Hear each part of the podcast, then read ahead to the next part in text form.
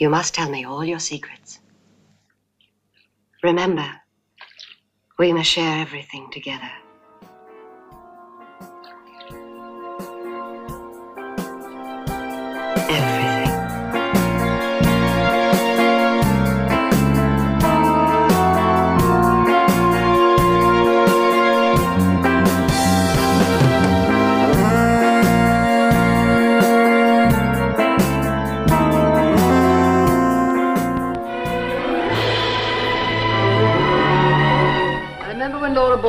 Bought these she loved them. I was groping for some way to keep Laura's name out of it. He was always quick to seize upon anything that would improve her mind or her appearance.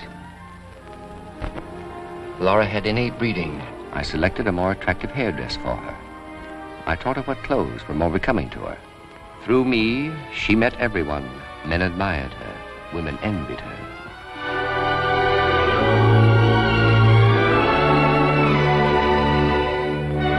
Have rarely met a girl like Laura. Few women have been so beautiful, so exotic, so dangerous to know.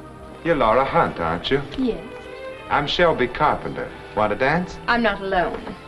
Oh, you poor girl. I bet he still does the polka. Yes, Betsy Ross taught it to me. It was as natural for Laura to be picked out from among thousands of alluring girls as it was for her to be surrounded by luxury, mystery, and scheming men. Get going. You better watch out, McPherson, or you'll end up in a psychiatric ward. I don't think I've ever had a patient who fell in love with a corpse. Miss Hunt and I were going to be married this week, you know. No, he doesn't know. And neither do I, or you, or anyone else alive. What do you mean by that? As a matter of fact, she was going to the country to think it over. She was extremely kind, but I was always sure she would never have thrown her life away on a male beauty in distress. Every woman will feel that when it comes to men, Laura gets by with murder. Every man will feel that when it comes to murder, it couldn't involve a more enticing girl. Don't worry. I told you I'd bring in the killer today. Yeah, I was just going to make the arrest when you called. No, I can't tell you now. I'm not alone. You'll see when I come in.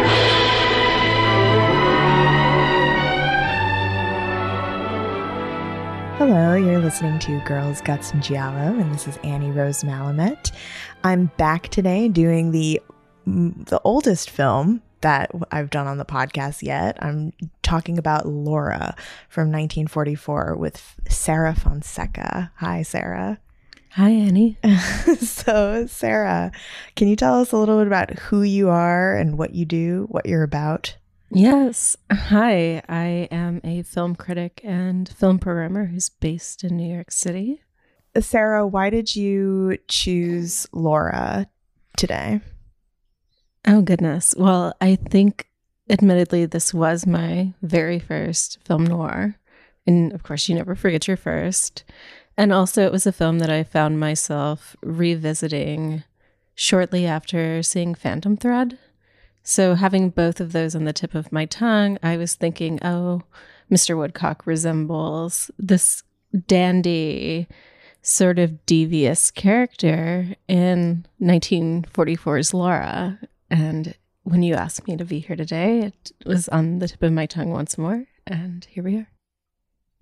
So, in my case, I didn't see Laura until very recently. Uh, I watched it when I was trying to catch up on all of the film noir gaps in my knowledge for the Twitter Noirvember challenge because I recently started studying erotic thrillers and neo noir films, and I felt like I should actually be versed in where those come from. So that was the first time I watched Laura, uh, and I really loved it. And would you consider this film?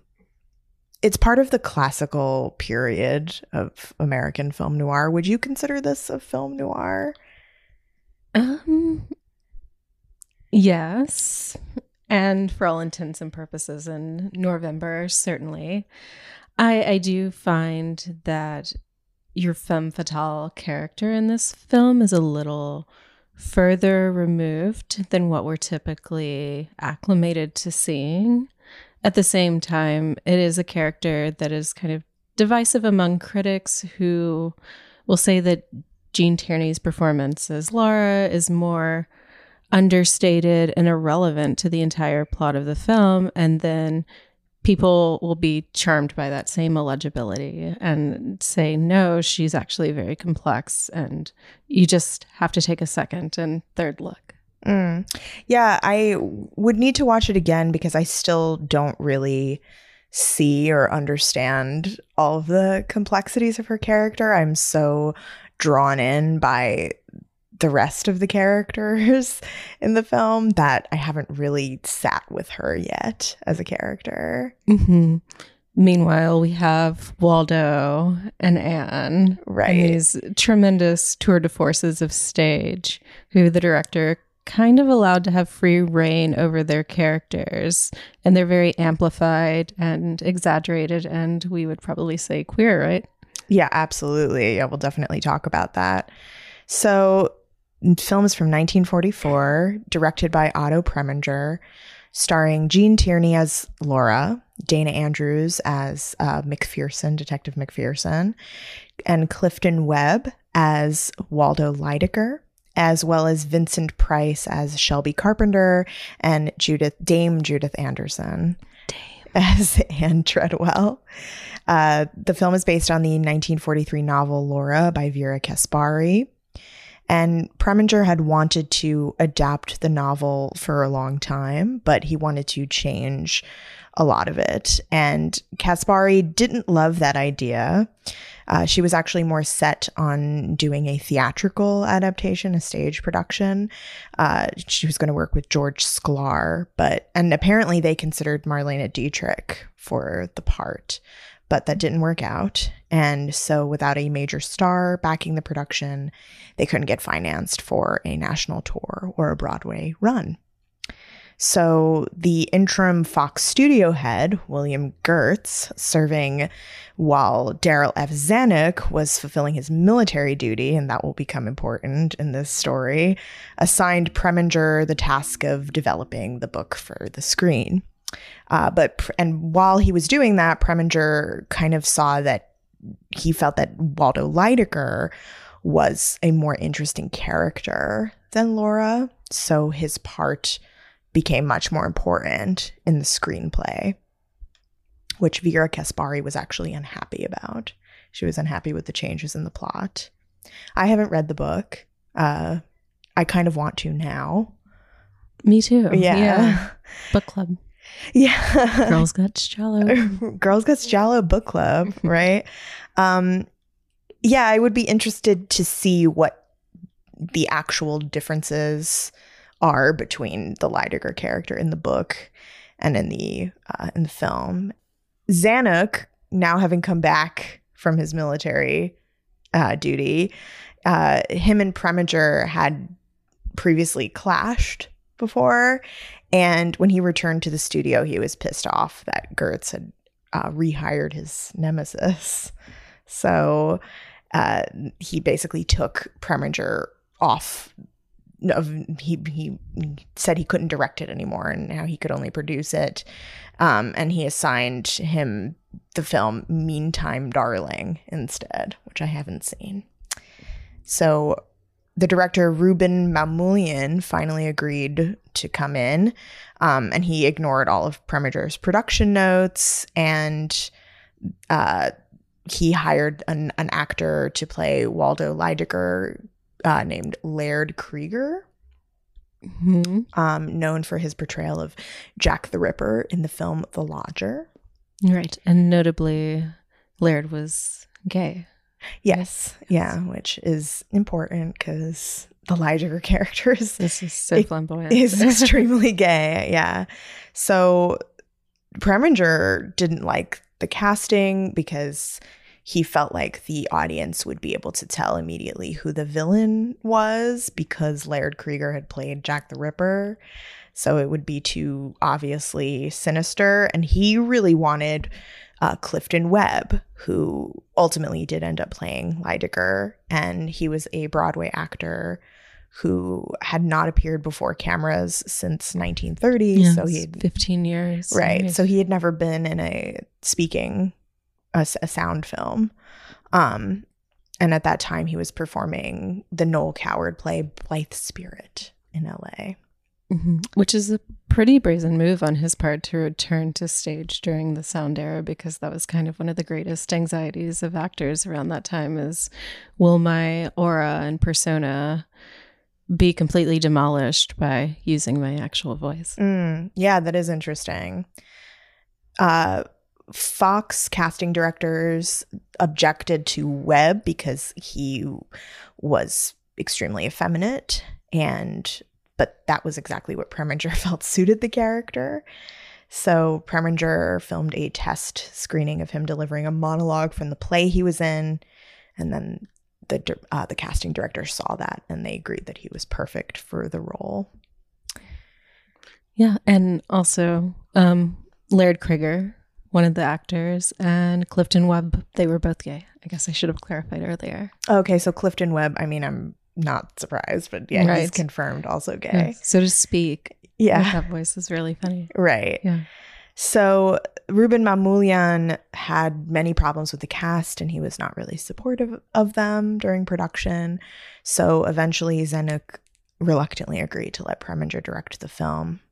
So that's how we have the Laura that we know today. hmm And I believe Preminger was a fan of certain performances, such as those by Clifton Webb and Dame Judith Anderson, per the screen test, that he allowed those roles more space within the film. So, despite it being named Laura after the Gene Tierney character, it's more or less kind of a Laura's friends situation. Right. Yeah, definitely an ensemble. Yes. piece. So I thought this was interesting. Uh, the score, which is very iconic, was um, written by David Raksin. And it was inspired by a Dear John letter that he received from his wife the weekend he wrote the score. I feel like I should be playing a tiny violin. Right. and also, just kind of random fact that I love in 2005, a Bollywood remake of the film called Rog was released. So there is a Bollywood version of Laura out there somewhere. So, anything else that I didn't mention that you wanted to mention in the production? Hmm. No, I think you touched on it as well as the release. Yeah. Okay, cool. Um, oh yeah, so the the film was received like pretty mainly positive reviews, and interestingly, I think when everybody thinks of this film, they now they think of Gene Tierney, but at the time when it came out, that was considered the weakest performance of Mhm. the film. So we're somewhat validated by Yeah, yeah. by the critics of yore. Right. And then I, I guess I have a larger question when we start to discuss the plot is is her kind of non interesting I mean ugh, I'm trying to the word is like on the tip of my tongue. Her kind of Non-compelling. Yeah, like is that on purpose? Because I feel Mhm. like the film isn't really even about her so much. Right. It, it's interesting. We almost sense a tonal shift in her performance because when Waldo gives sort of this story of how they first met, she was very aggressive in approaching him in sort of an opportunistic way to have him endorse a pin for the ad agency where she was a Girl Friday type. And through that persistence, he did follow up with her. But then from there on, she kind of fades entirely. Right. right. So the film opens really being driven by Waldo Lydecker's voiceover, um, where he says, "I rem- I shall never forget the weekend Laura died." Felt like I was the only living person in New York. Yeah. That's my favorite line in the movie, I think. And there are some good ones. Yeah, he's. I mean, everything he says in this movie is great. It's like you can't catch all of it on a 1st Mhm. viewing. So Waldo Lydecker is a, a columnist uh, and also a radio personality. Right. There's a little fusion, and he's really engrossed with crime and secrets in those columns. But he seems to gather a very large reading among women in particular, who are very much into his stories of cops run amok and scandal. And that's interesting because there's been so many think pieces out in recent years about women's obsession with true crime. Mhm. Uh, so yeah, I don't really have a fully formed thought about Mm. that, but that's just interesting to me. Uh, so he also says, I was the only one who really knew her. That kind of brings us in automatically to his narcissism surrounding Laura, uh, his delusions about Yeah. her. which is interesting because we're trying to frame this character in our mind, but we don't necessarily even see him yet, but we're compelled to not like him. Right, right. And of course, his like prissy voice hmm immediately kind of sets him up as a villain uh, because of the hi- historical nature of queer coding villains. Uh, so a detective, Mark McPherson, Dana Andrews, comes to see Lydecker and notices his clock, which Laura also has. This clock is a big part of the movie. His and hers. Yes. And he has this really fancy gay apartment. And I just I just take it for granted that this is a gay apartment, but to sort of describe it, it it's just beautifully decorated, filled with art and artifacts. Yes. Among the objects he's particularly precious about during the course of the film are the clocks, of course, a vase, and I believe another masterpiece of some sort. Mhm. And weren't you telling me that there was a note originally in the script that nodded more towards his gayness about his apartment? Right. Yes. I, I consulted my begrudgingly tattered and torn cop of, copy of Vito Russo's The Celluloid Closet, and he notes that several lines were axed from the script. And I believe this was during the throes of the Hays Code. So it Mhm. does make sense that those things would be omitted. Right. I think there was one line in the script that says his apartment is beautiful, too beautiful for a man. Like just little Uh, asides there. And Lydecker, so this scene is so great where McPherson walks into another room and Lydecker is naked in this big marble bathtub. It's amazing. The um he has this little table and it's not simply one that is lying across his tub. Oh no, no, no. It has a, a hinge and he pushes it out of the way and stands up and we see the detective played by Dana Andrews staring kind of at at Lydecker in the nude and and Lydecker just commands him to fetch him a towel Yes. and the cop obliges him. It's amazing an amazing introduction to a character. It's amazing. And he also has this big fucking typewriter on this table.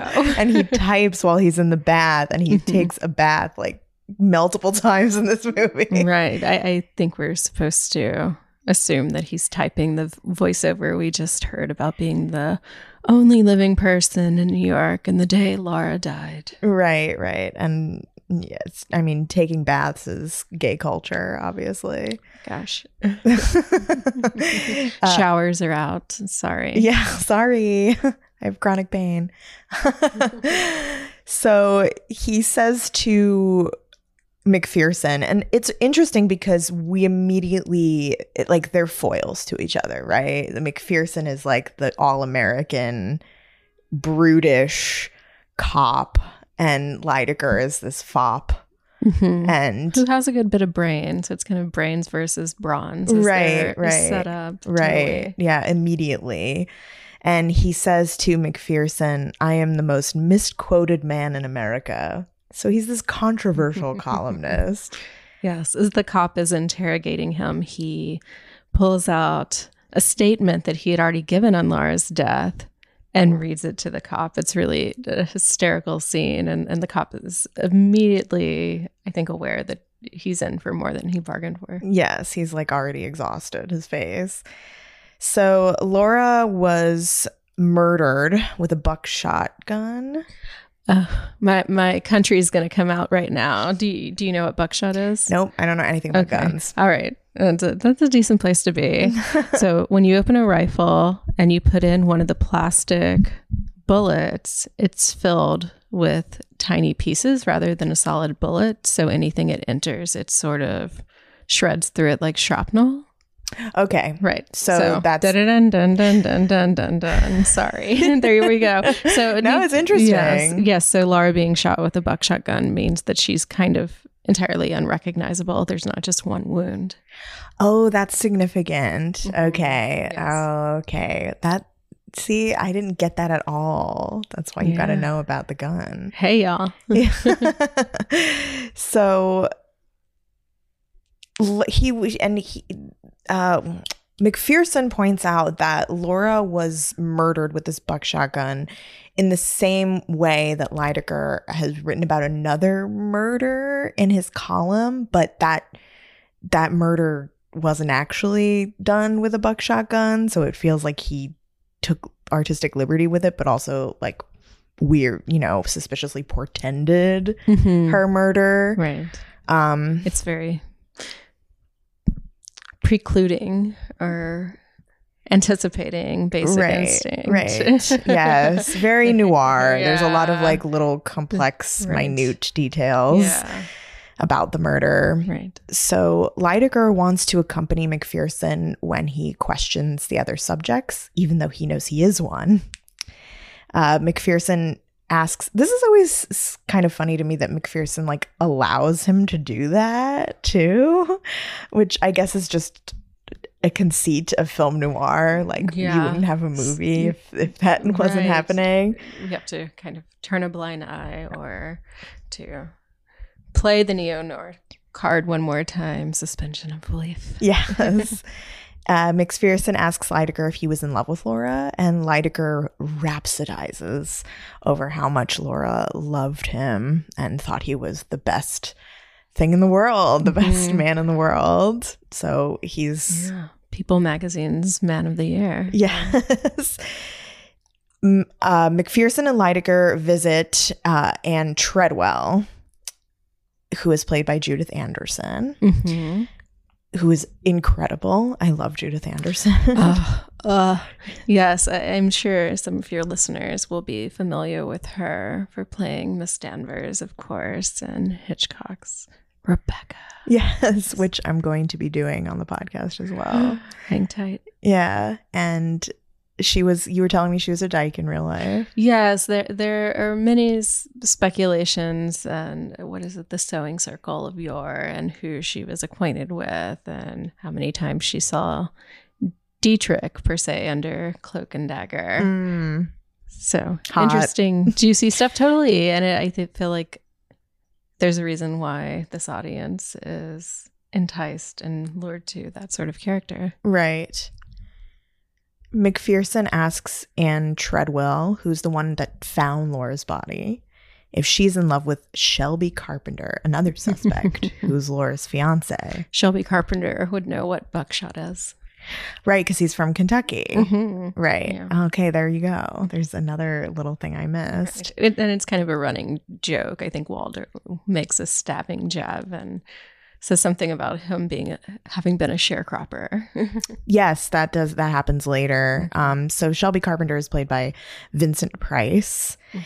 Interesting because I think most people are familiar with Vincent Price from the Roger Corman movies Yeah. that he was in in the 60s and early 70s, like Masque of the Red Death, The House of Usher, at uh, Wax. Mhm. House of Wax, right? Where he's always a sinister villain, and he's not that at all in this film. He's kind of like a bumbling Dope. Yeah, he's Yeah, a dope. dope, He's a yeah. schmuck. Yeah, in this film. So it's kind of in, it's really interesting to see him in such a different character than Mhm. I'm used to to seeing him in. Equally part dope and part womanizer. Yes, yeah, but also like gay. Yeah. It's just- With bad taste in alcohol. Yeah. we learn later oh, on. Yeah. Oh, yeah.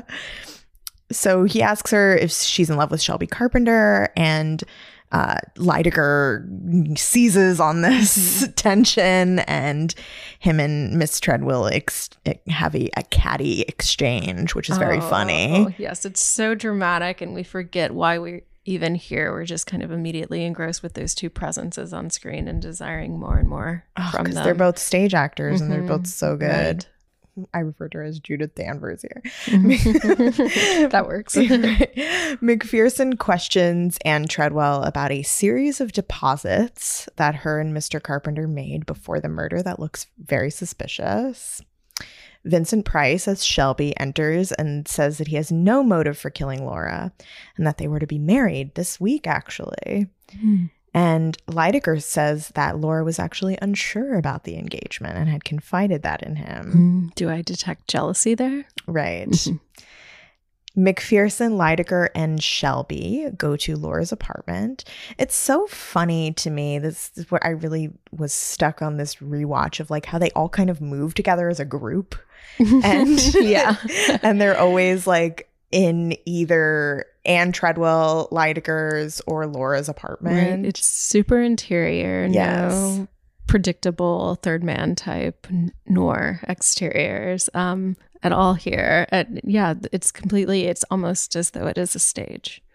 Yeah, that's that was the Mhm. impression I was getting. It felt like it was being played to us in a Mhm. way that a lot of other noir films that I watched during Nove- November, it, it was really different in Mhm. that way. One of the things that also makes that uh, it's almost a challenge because Lydecker's apartment and Laura's are so similar because he had stakes and her clothing choices and the people she socialized with and, and weighed heavily. And sometimes I struggled to tell where we are. I was thinking the same thing, and I guess that has to be intentional in some way. Mhm. Like, they're right. You can't tell. They're the opulence of their apartments are very similar. to Very- the point where they regularly exchange decor. Yes. Yes. The oh my god. This is so gay.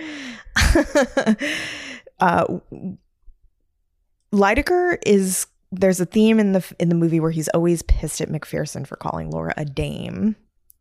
Mhm. Uh cuz McPherson refers to women as as dames many times. He's a Mhm. brute basically. Yeah, I think at one point he mutters something like a dame uptown got a a fox stole out of me or something like that. Right. I, it's Yeah. like I guess akin to bitch almost. Mhm. Like Yeah. like that's not something that a nice man would say. Yeah, a- and you can't really tell if Lydecker's just looking for a fight or if he did indeed bring out his proto-feminist soapbox and say that's not a way to treat a woman. right, right. This is when we first see the portrait of Laura hanging on the wall, Mhm. which originally the painting was done by um um oh my god, I already forget his name. I feel brain dead. Mom the director. Uh the their first director, it was done by his Mhm. wife. Ah. But as soon as Otto Preminger came on to direct, he replaced it. And it's a photograph of Gene Tierney with some oil paint added to it Mm. to give it a uncanny quality, basically. Mm. The Instagram filter of the day. Yes, exactly. Yeah. Um, do you know whatever happened to the original painting? I don't. I wonder. Yeah. have some detective work to do. right. I'm sure it's in someone's collection somewhere. McPherson says of the painting, it's not bad, but is obviously enraptured with it. Yes. McPherson also plays the Laura theme on a record player. and uh, Shelby says that was her favorite song. I have a note here that says, What is up with Vincent Price's Southern accent? Because it's just really funny to me. I don't know. It's like not convincing to me. Yeah, I th- think it's just his actual voice bleeding onto something that sounds like Southern gentility or Right. like someone who descended from antebellum opulence. But But it's It- fallen. it's it's fallen and it, it almost works because that character um, has fallen on hard times seemingly and relies heavily upon Anne to kind of be his mother. So so it's unclear how much of his like posturing is is is rooted to reality versus put on. So the fallibility in the accent almost works for me. That's really that's interesting actually and gives me a better appreciation for what Vincent Price is doing there. Yeah, I know. Otherwise, it blows. and yeah, he's kind of this like southern gothic character, like very kind of Faulkner esque Mhm. almost. Like a man with a past. Yeah, like he- burdened heart. right, right. He's a man with a past. They're looking for the keys to Laura's country home, which Shelby believes is in her apartment somewhere. Um, and they find them in a drawer next to her bed. And McPherson says the key wasn't in the drawer yesterday. And Shelby confesses that he put it there and he didn't want to give it to the, to the detective in front of Lydecker because he knows he has it out for him. And they almost get into a bitch fight. McPherson keeps playing with this puzzle. it's like a pinball game. Yeah. Yeah. And uh, Lydecker tells him to stop, but McPherson says it keeps him calm. It makes him feel in control, or you have to have control to play the game. And he Mm. almost kind of implies that Lydecker somehow kind of lacks fortitude. Right. Interesting. Does he bring that game out again? I feel like that doesn't happen again. I, I felt like it was going to be significant. Yeah, he does. You can see him looking down in scenes, but the the motif of it doesn't really la- last Okay. past then. Yeah. Lydecker and McPherson go to a restaurant that Lydecker says was his and Laura's favorite place. What a lesbian. Right. And this is when we get now the the flashbacks of how Mhm. Lydecker and Laura met. Yes. So her pushiness and approaching him. Right. The girl who walked into my life at the Algonquin Hotel five years before. and she approaches Lydecker at his table while he's eating lunch at the hotel about an advertising opportunity on behalf of a firm that she's working for who will pay him $5,000 to endorse a pen. Lydecker is mean to her. He's sexist. And that's a decent amount of money. Yes. Still. Especially in 1944. I know you're in the throes of World War II. There's another moment where he says he's paid 50 cents a word. And I'm just like, even without inflation, that's pretty good for a little boy with a column. Right, right. I mean, yeah, that's completely different from how we know, know. it to be now. But yeah, the five thousand dollars is still a lot of Yeah. money, even now. Yeah, and he's really horrible to her and dismissive of her, and he says something about like, "Oh, you think because you're a woman, that, you know, people want to talk to you." Basically, um, he refuses the offer, says he hates pens. He uses a quill. hmm And Laura admits that the ad company doesn't know about her bid for him and that this was her idea. So she's very plucky. Yeah, and she put together the mock up all on her own. And it seems like his narcissism is kind of tickled by that, by her focus on him and it being her choice. Right. And he he seemed he's intrigued by her. Mhm. And Laura is shocked by his selfishness, considering that he writes about people so eloquently. And he says, Will you kindly consider this character analysis elsewhere? I love that line. One of many zingers. Yes. Laura says she feels sorry for him and walks away, and he's intrigued and feels like he has to see her again right away. So he shows up at her job. Mm-mm-mm. And and that entire scene of him showing up, it, it doesn't you kind of get a sense of where she is within this hierarchy. One, because she's like at a table with a bunch of other women pasting what seems to be together a layout of a newspaper with the advertisements. So I'm I'm not perfectly clear of her work, but to even give you a bigger indicator of this hierarchy, there's a little boy who's sort of serving as the administrative assistant or doorkeeper or bellhop or like a combination of those things. And he's the one who answers the door when Lydecker comes in. And obviously, Lydecker doesn't take the give the boy much thought. He like tells him he's gonna like bust his skull with his cane or something of that nature. but in a very dandy way. I can't remember the line verbatim. And then they both go over to Laura's station just just freely to talk to her, and that conversation is also very sort of pushy and I, I guess very uncharacteristic of how we work or hope we could work today. Right. You know, she she's kind of dismissive of him until he agrees to do the endorsement. Mhm. Um and everything is just he he humbly apologizes and everything he says is just very gay and witty Mhm. and um he's, you know, charming her as this potential fag hag. Mhm.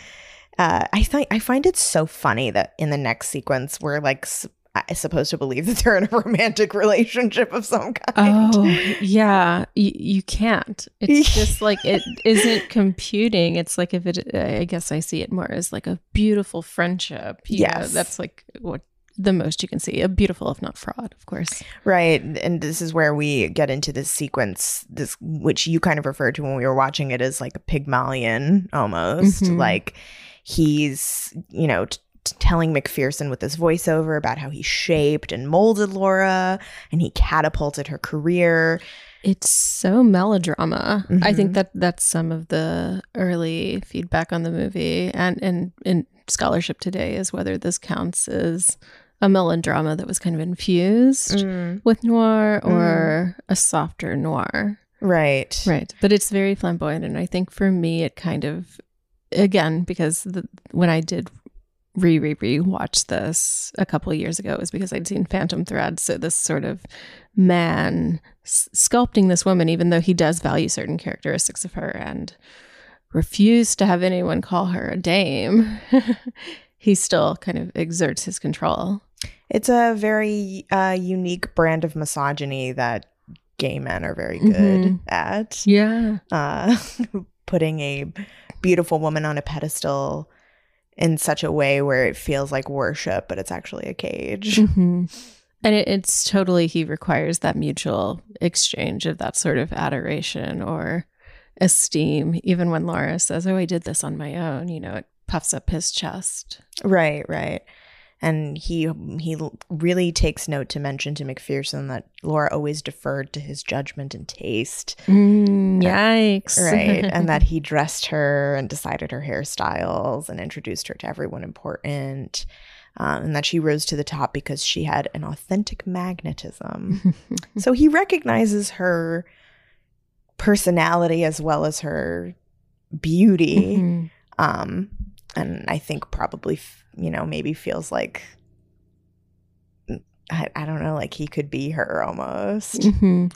He uses um an a almost eugenic phrase at one point because he talks about her inheritance and and the things that are innate to her. Ooh, like her, you know, beautiful be- Aryan good looks. Right. Yeah.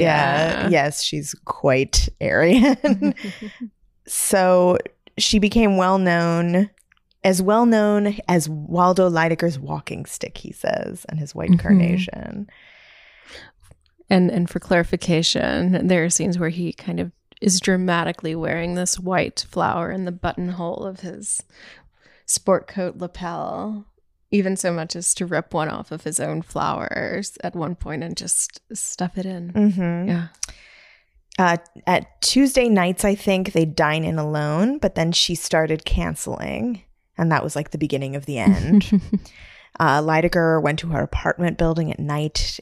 It's snowing. It's very dramatic, and he saw her through the window, and she was with another man, and it was Mm. Jacoby who had recently painted her portrait.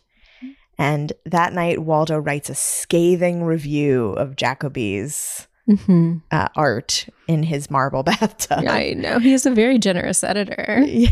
You know, is this a true crime column? Is this know beat what reporting? I was thinking. What is Is this? this a love letter? Right, right. What does he do? like it's sometimes gossip, it's sometimes reviews. It's almost always opportunistic. Yeah, it's whatever he wants it to be. He's at that level, I guess. There were others like Jacoby. Um, well, after he writes his review, apparently Laura never regarded him seriously again. And there were others, uh, but they never lasted until Laura meets Shelby Carpenter at a party thrown by Ann Treadwell. Mm. Shelby is Rich Gentility from Kentucky. He's a Southern gentleman who has, like you said earlier, fallen on hard times. Um, you there's kind of there's this interesting interaction he has with like the kitchen help uh, that shows how comfortable he is interacting with the help, basically. And also women. Yes. Because this older woman approaches him and he definitely indulges her affection Right. and her food. right. And he keeps saying, you know, when are you going to marry me? Right. Mhm. Um, Laura and Shelby have a cigarette alone on the balcony, and Shelby tells her how he isn't wealthy. He just kind of appears that way, and he really needs a job. And Lydecker intercepts, and he comes out and he says one of my favorite lines, which is, I cannot stand these morons any longer. If you do not come with me this instant, I shall run amok, which is now what I want to say whenever I leave a party. And he whips out his smelling salts. Not really, but just wait for it. Uh, Laura offers Shelby a job before she leaves. So now Shelby is working for Laura. And I wanted to discuss with you Laura as a Mhm. working woman. Right. It seems like after that initial base touch with Lydecker, her career was decidedly on the ascent based on his personal connections and her own gumption. And and it's really interesting when kind of Shelby not Shelby, but um Southern Shelby, yes, Yes. Southern boy comes into the picture and immediately begins working for her. And it's, so it's 1944. We're in the thick of World War II. I know women are taking on high higher caliber positions in the workforce. However, this is really interesting to see this potential romantic interest be her subordinate. Yeah. And yeah, I, I that really struck me on this rewatch. And it also seems to be a, if not common, something f- familiar from film noir of like the woman who's occupying a role that she's maybe not supposed to Mhm. occupy Yeah. and how it kind of props her up as this almost dangerous Mhm. figure. I'm thinking of a movie I watched called A Dishonored Woman starring Hedy Lamarr Mm. where she plays like a high powered fashion editor and um it's just kind of shows how she's not a typical woman Right. like Definitely. she's a part And because her finely manicured talons were out so strongly in the beginning, you sort of anticipate that to continue and to exaggerate this occupational situation in which she finds herself in and to see them kind of interplay per film noir of course but um she doesn't really she starts to fade if anything i From the agree forefront of her own story at this point yeah yeah and this is when she starts to become more of a symbol for these other characters than an actual person Mhm. with th- all of their projections Yeah. on her. Uh, now, so Shelby is working for Laura, and going off of this career woman theme we're talking about, there's this interesting part where they're girl boss yeah, she's a girl boss.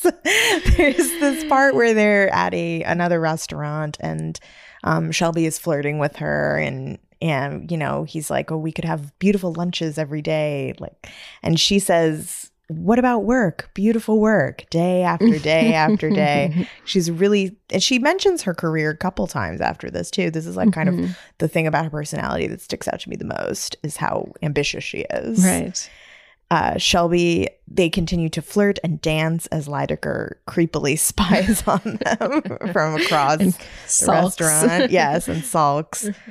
So Lydecker confronts Laura and says that he had Shelby privately investigated and that he has a checkered past where he's been accused of stealing and writing false checks. Mhm. And once again, we see Lydecker using his occupational resources to manipulate Laura's autonomy. hmm She's not having it though. Mhm. She dismisses him, but Lydecker says he's running around, that Shelby is also running around with a model from Laura's office, Diane Redfern. And she says, I'm closer to despising you than I ever thought I would be. and that her and Shelby are going to be married next week. Oh, Shelby gets more play than like a mask in Bushwick. It's how? it's like one of those situations where there's someone baffled by the politics of desirability. Yeah. Well, he's tall. Yeah. I- That's I, when we were watching it. I was like, Vincent Price is so tall. Uh, yeah, he's tall and, but yeah, he's like such a schmuck. He has nothing Mm. to offer. Yeah. I think more broadly in this movie, if if you try to take romantic relationships out of the equation, it makes more sense. Honestly, yeah, I don't even see these people as being romantically N- no, involved. I at all. I see her as choosing a new fag pal. Mm-hmm. New But- interior decorator. Yeah, right? exactly. And they're like having a bitch fight over it. Um, I hope everybody remembers that we're gay. We're not. I, I feel like I sound so homophobic. Can I say fag? yeah. right. Um, so Laura goes to. Oh, also, Lydecker shows Laura a cigarette case that he found in a pawn shop that Laura gifted Shelby Mhm. s- kind of showing that he's, you know, not, he doesn't really care about her. And Laura goes to call Shelby, but Lydecker says that he won't be home. He's at Miss Treadwell's, his other side piece's I house. Uh, and Laura doesn't want to believe it, but Lydecker escorts her to Ann's house, and he is indeed there eating a suspiciously romantic dinner with Ann. Mm. Right. See, interesting. You read it as romantic. I wrote it read it as conspiratorial. Right. Well, I guess I I thought it was supposed to be coded as romantic because she's in this Mm. like very pretty outfit. Right. Um, but like we just said, none of these relationships make sense as romantic No. relationships. it's not. I think at the time it could only be written that way because of the the time and place we're at in Mhm. history. But Right. I think if it were to be now, hmm It would not only have the parts that were omitted to make it appropriate for release, it would have even more, so much more. yeah, absolutely. So Laura- would have a G string. Lydecker would have a little boy toy. I know, Yeah. a chest harness. Yeah. or would he be like would he hate on That's a good- that- yeah. That's a good point. I feel like, he it's would be like a high and mighty Mary. a Buttigieg Yeah. supporter. Yeah, for sure. yeah. Something like that. Oh. Yeah. And Shelby would be like more freewheeling. And Mhm. that's why Laura would would be drawn to. Right, right. Um Laura I feel like is a like a fruit fly and I feel like Ann is a dyke. But th- that's Mm. that's sort of the vibes I'm getting. It's interesting because Ann also wields her pocketbook quite a lot. And we see that that might be an incentive for Shelby to amble up to her. But at the same time, she suffers no fools. Right. Yeah. She's yeah, she's very tell it like it is. Laura leaves upset and Lydecker says in his voiceover that he was supposed to have dinner with Laura the night that she died to hear about this juicy meeting that she had with Diane Redfern. But she called him and told him that she decided to go to her country home for a few days to think things over. That that was the last time he heard from her. Mm. And I wanted to ask you, how much of this Laura story do we think is true? Like, are these mostly projections on his part Ah. of how important he was in her life? hmm Yeah, I, I think she was giving something back to him in terms of like either the memories of the type of flattery she used to kind of dote him with, Mm. or whether or not that was something that continued up until this point. But I, I do think he's receiving something. And maybe that could be Laura because she is so muted, just knowing how to render herself null to be appealing to the most wide variety of Mm, suitors. That's a good point too. Yeah, she's very she's kind of a shapeshifter. She Mhm. changes her persona a few times in this movie. Mhm. So McPherson and Lydecker leave the restaurant, and McPherson seems very suspicious of Lydecker's story. He makes a call to find out if Laura drank a scotch called Black Pony. And this is where I think that's a strip club in Atlanta. No, it's Pink Pony. oh, Pink Yeah, Pony, right, right. okay, um, both good names for a Yes. strip club. Mhm. I don't think it's copyrighted. I don't know. Like, is Black Pony even a real Scotch? I kind of want to try it now. so now we meet Bessie, who's your favorite character. Oh my goodness. Yeah. What is the actress's name? Bessie is played by Dorothy Adams, and I did a little bit of light research on her, and she was mostly a TV actress, more minor, even though her performance in this movie is incredible, and I'll definitely be like rooting around through her filmography at some point. But she was on the show Gunsmoke.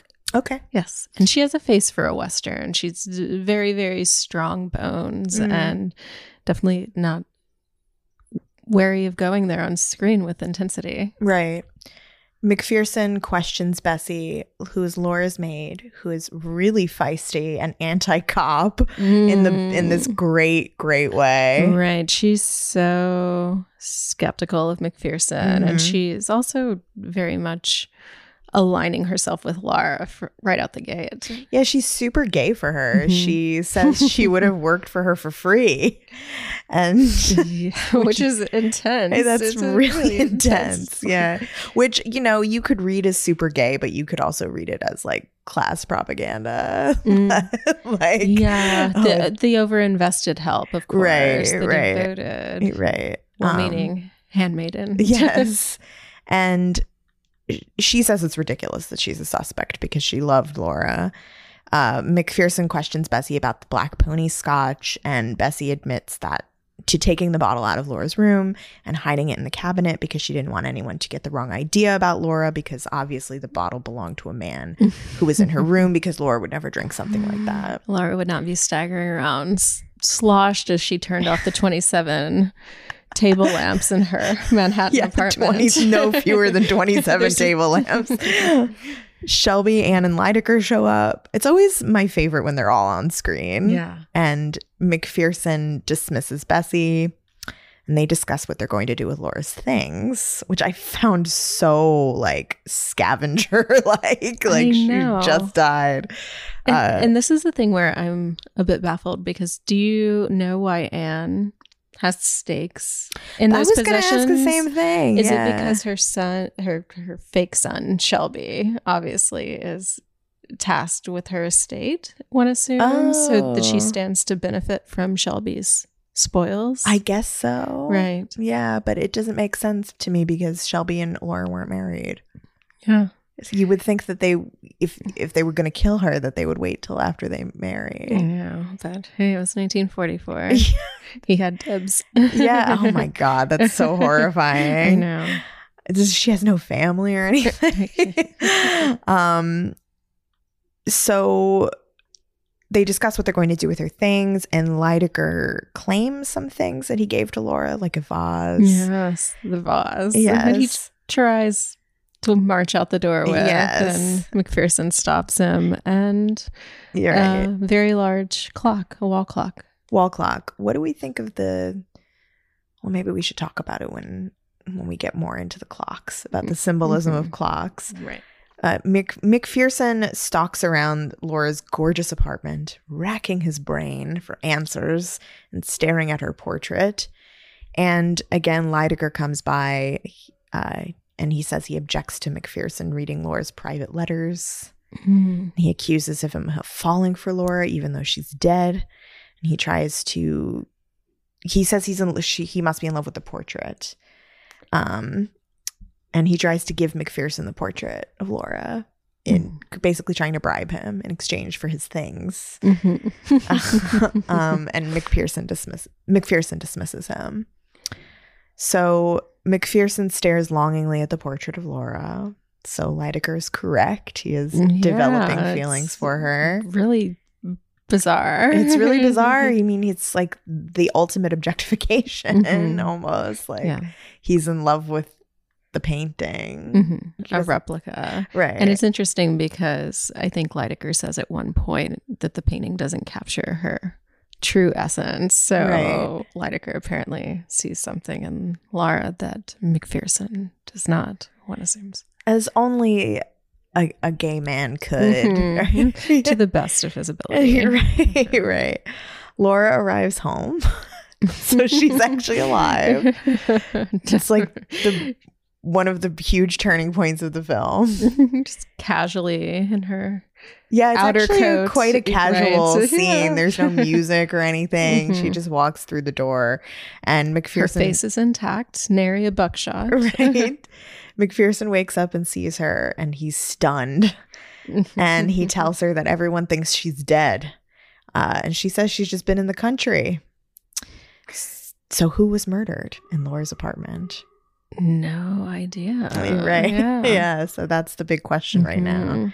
Yeah, and also who drank the black pony? It Right. was Mark McPherson while he was waiting on Laura to get home. He gradually made his way through several bottles of her liquor. at this Right, point. right. Mc- McPherson questions Laura and Shelby about his relationship with Diane Redfern, who is the victim. Mhm. Who we might remember from earlier, Laura was scheduled to meet, and that she may have been a model for Laura's Right, company. Right. He also asks if she has decided to marry Shelby or not. Mhm. And that doesn't strike me as a qu- question that's a part of his Right. interrogation. Yes, he's just personally interested. Mhm. And she says that she has decided against it. Mm. Which opens the gates for McPherson. So we, as we have more and more questions of the dead body, we also have more questions about McPherson's motives. Right. And he kind of gives this like little smile when she says that she had decided not to Mhm. marry Shelby. Yeah, and he's not a very animated man, but he definitely let one loose then. Yeah, I mean, he's the the straight man Mhm. of the film for sure. Um, I mean, him and Laura, like when they're on screen alone later, I like couldn't care less. I know my relationship to the screen becomes like Teflon. Yeah, It's just like I just cannot penetrate yeah, it. cannot. It does whenever it gets into like the hetero romance. I'm like, Mhm. okay. Anyway, back to the weirdos. back to the weirdo friends. Uh, so he tells her not to leave the house or use the phone, and she goes for the phone as soon as he leaves, and then stops herself and looking after him kind of longingly. Mhm. We also see that McPherson, he's with his partner, uh, his detective partner, and he's tapped her phone and Right. he hears that her and Shelby are planning to meet up that night.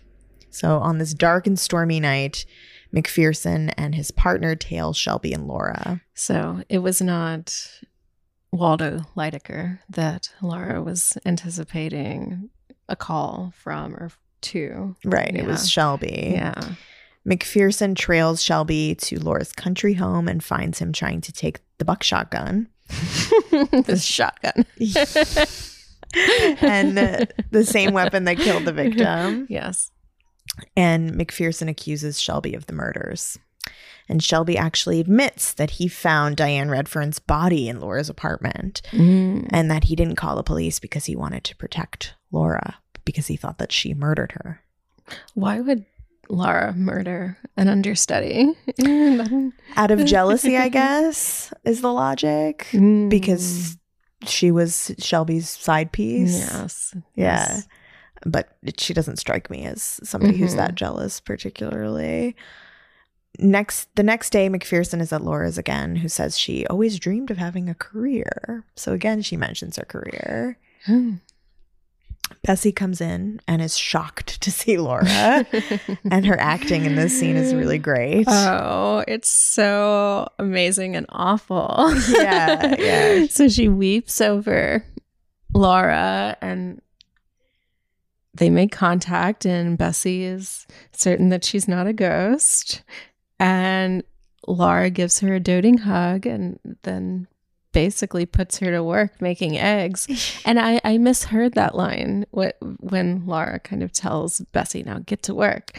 because I thought she was saying, "Oh, I'll make eggs for you, Bessie. You're so No. verklempt." No, No, no, Oh No, my she was like, "Now make us some eggs and bacon." like, okay, they they just treat her like she has no feelings. yes, and she does not resist. She's off to the races with Yeah, the eggs. yeah. It's- I mean, even she even starts to serve when she thinks Laura's dead. She starts to serve McPherson, Mhm. like getting him things. Yeah, it's pretty horrifying. Right, right. So Shelby shows up and says that his lawyer told him that anything he said the night before was under duress and that, of course, none of it was true. and so he's backing out of his confession. Lydecker shows up at the apartment and, and faints when he sees that Laura is alive. Oh my gosh. The fainting that he almost all but promised to do at the party when Laura would not leave finally happens It's here. so good. it's very extensive. I mean, how often do you see a man faint in film? Like Yeah, very rarely. it has to be after impact and like a violent scene. And even then, it's not a true faint. It's just like Right. a little. It's just, it's either a faint like Waldo does, or it's a concussion. right. You know. I mean, he swoons in this Mhm. scene, like Oh. passes Yes, his carnation and his lapel all but wilts.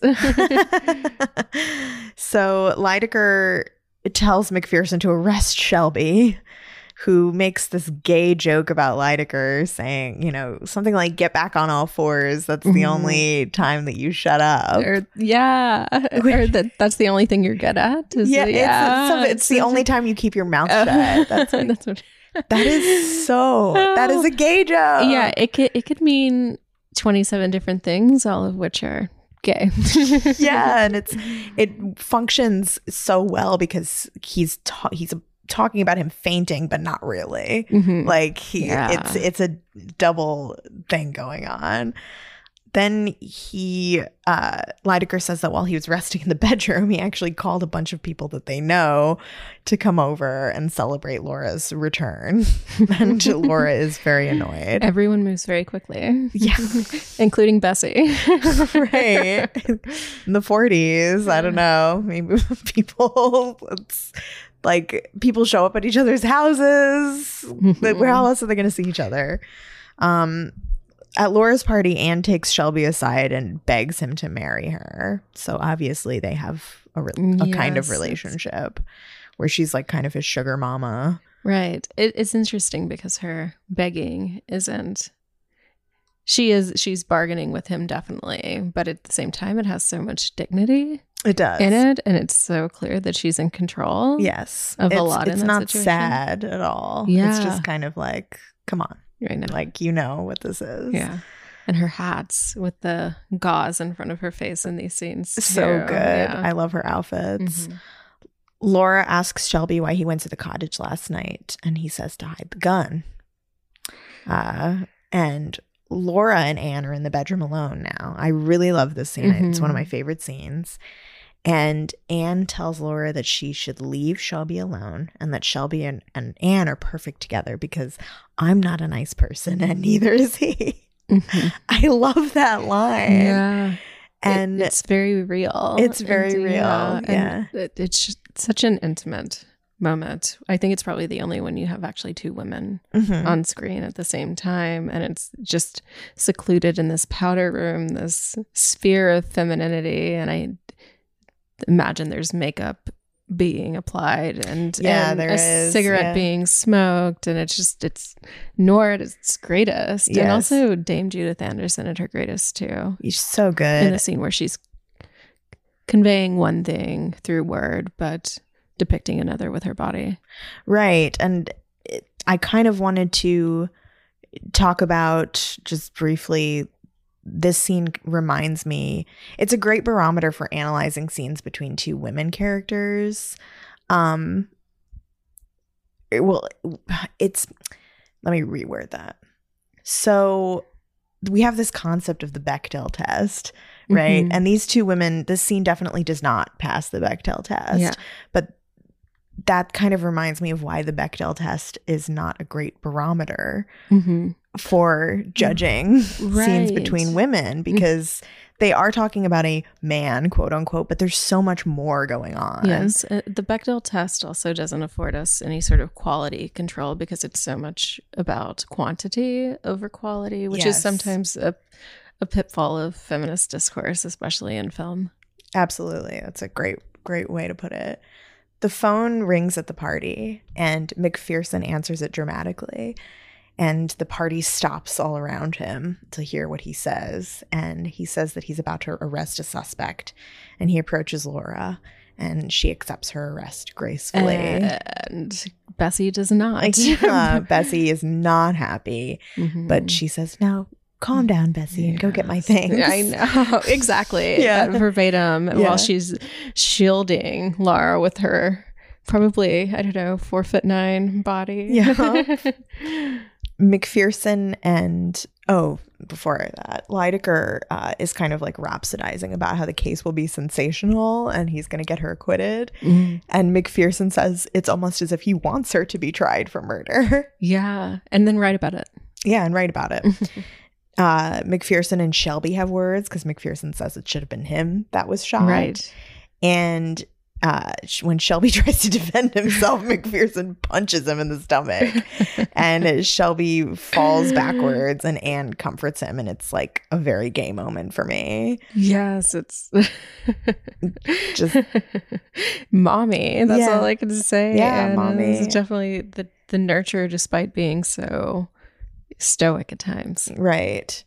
McPherson takes Laura down to the station. This scene makes me glaze over, but it's important. and he, Mhm. There's bright lighting Yeah. that she demands McPherson turn off. right. And he in- interrogates her. Mhm. And after like a bit of back and forth, he tells her that he doesn't actually think that she did it. And he didn't Mhm. even really book her. And he just wants everyone to think that he thinks right. that. This is another one of his fake ass interrogations too, because it, the, all the questions he's asking are kind of a fusion of her romantic life and the murder. Yep.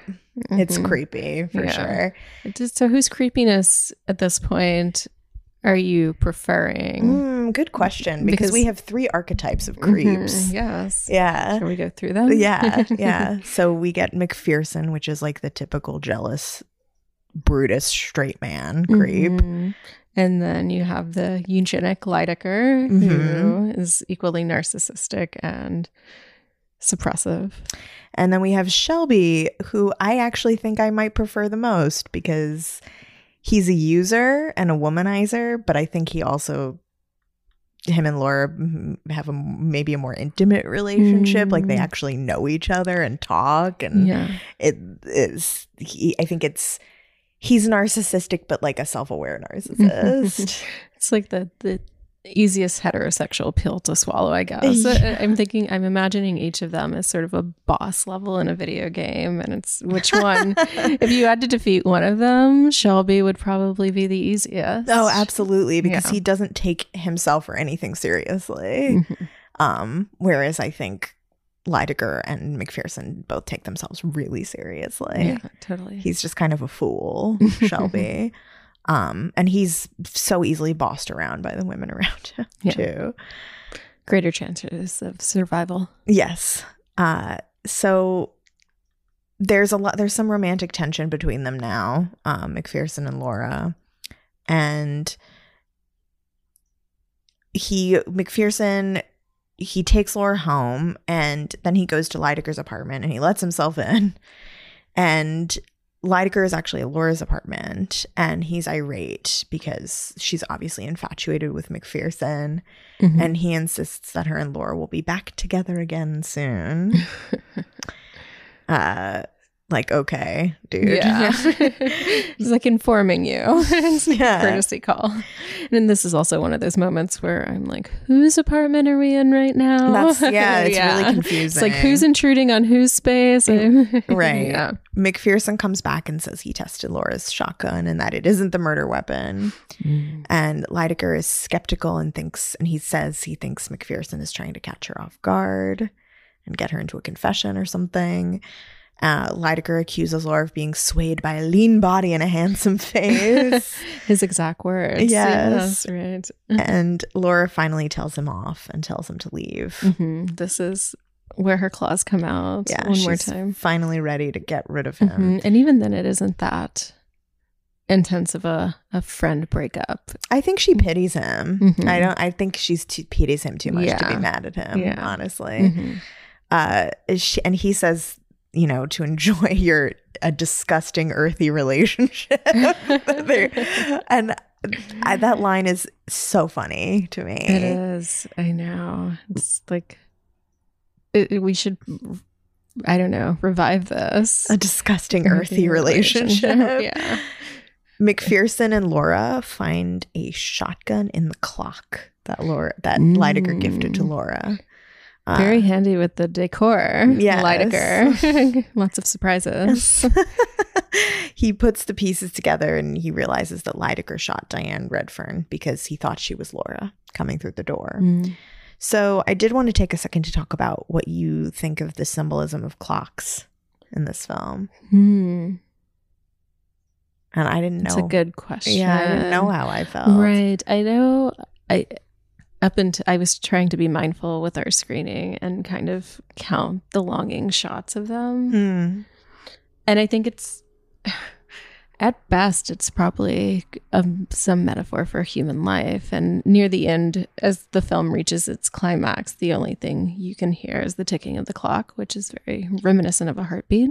Right, right. Yeah. Yeah. human life or even because we have that that long flashback sequence which dominates so much of the movie just like the nature of relationships ending Mm-hmm. is another time thing I marching thought about. on, Yeah, right. time marching on. Exactly.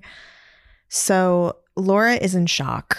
Uh, and she says she feels as if she kind of killed Diane and she feels guilty because she should have ended things with Lydecker a long time ago. Mm. Meanwhile, Lydecker is like in the hallway listening at the door. And Laura says that she has been protecting Shelby, not because she loves him or anything, but because she knows that he didn't do it because he's so stupid. How could he have pulled it off? Yeah, she says this in very polite terms. Yes, nevertheless. yes, exactly. And McPherson leaves and locks the door, but not before him and Laura share a kiss for the first time, Mhm. which is like the most chaste, boring kiss. I, I know. I miss it half of the time, which Uh-huh. is great. It Yeah. keeps up the Well. I like noir to me are so known for their like passionate kisses. Yeah. And this is just like nothing. It's just not what the movie's about, which is no, there are kind of interesting. pretenses there. It's like we're stuck within this framework, so we're gonna work with it. yeah, exactly. Lydecker creeps softly back into the apartment and takes the gun from the clock. And now his voiceover comes in again. And I guess it's a radio broadcast that Laura is listening to. Mhm. Um, yeah, we kind of toggle between her parlor area and Lydecker kind of approaching and McPherson and his team hastily trying to get back because they weren't on top of things. And so this is kind of where the tension meets a boiling point. And yes, she's listening to him on the radio. and listening to him, which I found kind of sad and sweet. Yeah. Like kind of missing her friend almost. Yeah. But having good boundaries. Yes. You know? Yeah, absolutely. Um, you know, and knowing he's the murderer and, Mhm. you know, kind of mourning that. Yeah. And he starts to talk about how love is this great motivator in his broadcast and how it's stronger than life. and that this is playing out while he's loading the gun. And outside, McPherson and his partner realize Lydecker never left the apartment building. So they run back inside. Mhm. And Lydecker creeps into Laura's room and he tells her that he can't abide her being with a brute like McPherson and that now they'll be together like they always should have been. And he goes to shoot her, but the cops break in and shoot him dead as well as the clock Right. and he falls over and he says goodbye laura goodbye my love Mhm. and that's the end of laura Yes. And that's the end of Lydecker's attempts to foil Laura's relationships. yes so she's she's free um yeah so any last reflections on laura anything we didn't talk about Mm.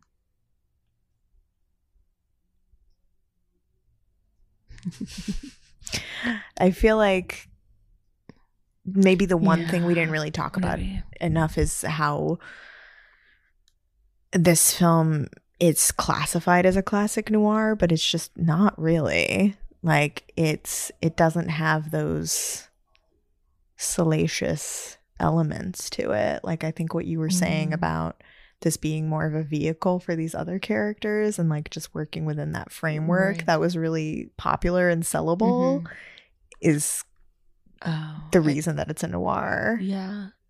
Right. I, I guess we covered a lot. Yeah. But but I'm thinking that because this movie was made during World War II, there was concern about kind of the representation of American life within it to soldiers abroad or people coming back from the war efforts. And they, in addition to some of the more Hays Code type verboten content, they cut a number of lines that concerned money just Mm. so and sort of wealth just so it didn't seem as though people here were living you know high on the hog. Yeah, exactly Yeah. yes Oh, people lost their lives Right, right. So- Interesting. but there's a lot of stuff about it that's so toned down and i know you were talking about that earlier in the context of noir writ large yeah. Yeah. So Mhm. that's Laura. Yeah. Um, not a traditional femme fatale at all. She didn't even do anything. Mm-hmm. uh thank god for her friends right. yeah. Uh and she's really exists as this character that's kind of just a vehicle for the projections of the other characters. Mhm. Uh, yeah we see what we want to see in her Mhm. Yeah. Yeah. And I mean, her features are kind of a blank slate for that. Like, Mm. you know, it in that she's this classically, like, Eurocentrically beautiful white woman. And we can, you can just kind of project whatever you want onto her because of her non entityness Mhm. almost. Yeah, she's again very null. One of the things that we didn't talk about that is coming to mind now is Diane Redfern is not a character we ever see in motion on screen at all. And except for the photo. And we do see this photo, and it's this very kind of, I don't know, all American girl, Mhm. but with a lot more panache, I would say, than Mm. Gene Tierney. And that's even emphasized when a character mentioned that she lived in Brooklyn. So I, right. so I, I, even though she's not on screen, sometimes she has a greater presence than Laura right, herself. right, and but also interesting that there's this like mistaken identity between them Mhm. because of the what you were saying about the buckshot wound, Right. Um, and but also there must be some physical resemblances between Mm-hmm. Yeah. them. Um, great. Well, Okay. thank you so much. Yeah. Um, where can people find you on social media if you want them to? Oh my goodness. Well, people can find me on, I guess, Instagram at Helena Fleabody, like Helena Peabody, but Flea. Um, yeah. Thank you so much for having me, Annie, and thank you, Gene Tierney, for your wonderful performance. Yes, and Clifton Webb. Yes, Clifton. Yes. And Dame. Dame. Yeah, Yes. yeah, exactly. Yes. You know where to find me as always. Twitter, Instagram, Girls Guts Giallo, patreon.com slash Girls Guts Giallo. And I'll see you next time.